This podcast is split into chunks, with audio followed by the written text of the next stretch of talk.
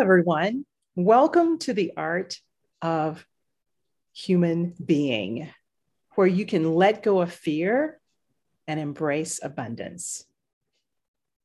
So, today is our first podcast, and we thought we'd do something a little different and share a little bit of insight about ourselves, but also do a little bit of an interview with my partner here, Kiyomi Grease, talking a little bit about presence and perfection and being perfect.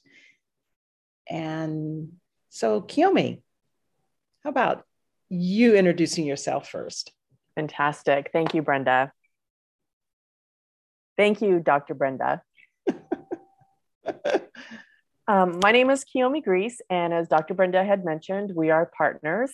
And what I would like to do is just kind of introduce my why for doing the podcast and doing the work that I do. One of my top five Clifton strengths is connectedness. So I really believe that everything that I do has an impact on everybody around me. And so my goal in life, of course, is to do good. And when I was introduced to coaching, which Dr. Brenda was the one to introduce me to coaching, I realized in the first day of training, this is it. This is my life's purpose to really be able to look inside of me to see who I wanted to be and then help others do the same thing so that they can live their favorite version of their life. Beautiful. Thank you, Kiyomi. Thank you. And my story is a little different in the sense of coaching kind of found me about 15 plus years ago through Dr. Cherie Carter Scott, who ended up being a neighbor, like less than two miles away from me. I had no idea who she was and just kind of fell in love with the concept of coaching. And if you ever have been fortunate enough to find what you love and what you're passionate about, I knew instantly this was my calling. And I feel like it is the reason I was put on this earth to help people get from where they are to where they want to be. And I've been really blessed and fortunate to be connected with some amazing people throughout my career. And Kiyomi is one of those people that just exudes the presence of an excellent coach. And so we've been really fortunate to be able to, you know, as business partners, as friends, as colleagues, as sisters, to just really create a wonderful, beautiful community. And that's what this podcast is about is just expanding our community, bringing people together and talking about what we're passionate about. And we're hoping that we can help elevate you and that you can create the life that you so desire. Okay. So that's a little bit about both of us. And we're just excited to have you on this journey with us. And we're going to talk a little bit about presence. And this is a passion of Kiyomi, and she's written a blog about it. And we thought we would just kind of expand it a little bit. And Kiyomi, can you just talk a little bit about what presence means to you? Absolutely. Thank you. So, what I like to say, and many of you may have heard this before, what the world needs is your presence, not your perfection. And for me, that means being able to clear all of my needs or handle all of my needs so that when I'm with someone having a conversation, I don't have all that thinking going on in my brain, right? I'm able to release all of my needs at that moment and be fully present with the person that I'm speaking with. It means coming in without judgment coming in not knowing what's best for that other person and believing that that other person knows what's best for them and showing up in a way that they need me to show up sometimes they just need me to be an ear to hear them sometimes they want me to commiserate with them sometimes they want me to just tell them you have the right to feel the way that you feel sometimes they want to solve the problem but I'm able to show up in a way that I hope is helpful to them. So that's that's really what presence means to me. Love that. And so when I hear you talk about presence and people really get kind of in their head about it, can you maybe describe an emotion or two? How is it, or the feeling around being present? Yeah, so I think one of the things that's really interesting is when you're with someone, you could be having your own feelings while they're having their feelings, right?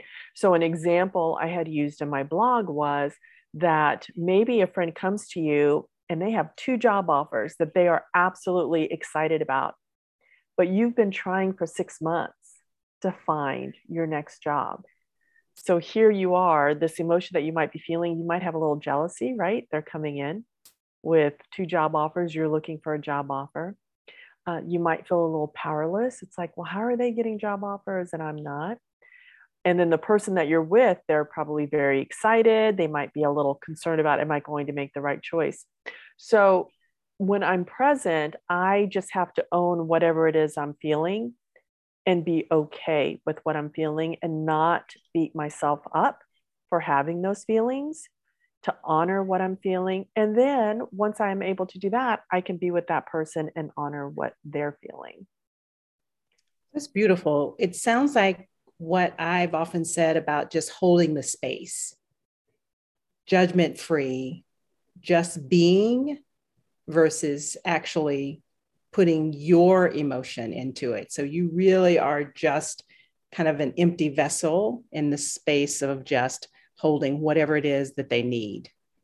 Exactly. So that's what we call the art of human being. You're being with somebody. You don't have to do anything, just be. Love that. Okay, so we're talking about presence uh, and talking about um, perfection. How do you balance those two? So I have to tell you, in my younger years, I was completely out of balance. That perfection piece was so important to me. I had to show up as the perfect student, as the perfect child, as the perfect wife, as the perfect mother. I had to make sure that everybody around me was perfect because it was a reflection on my own perfection. I remember my husband would help me fold towels, you know, our bath towels, and he didn't fold them exactly the way that I wanted. So I would literally go behind him, unfold the towels, and refold them. So when I was doing that, I was the human doing. I was just constantly trying to get things done instead of the human being, spending that much needed quality time or even just some quiet time and now, being in my 50s, I understand the value of human being, and I don't have to do all that stuff anymore. If someone folds towels for me, it's thank you, put them in the closet, doesn't matter how they're folded.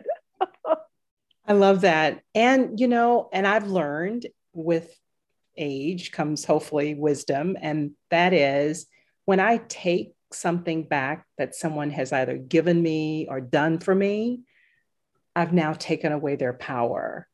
I've also said in my head, not consciously, but believe me, this had to come over time. I haven't felt that before, but I now look at it as they're doing the best they can, and it's the way they feel versus me having to say it has to be a certain way.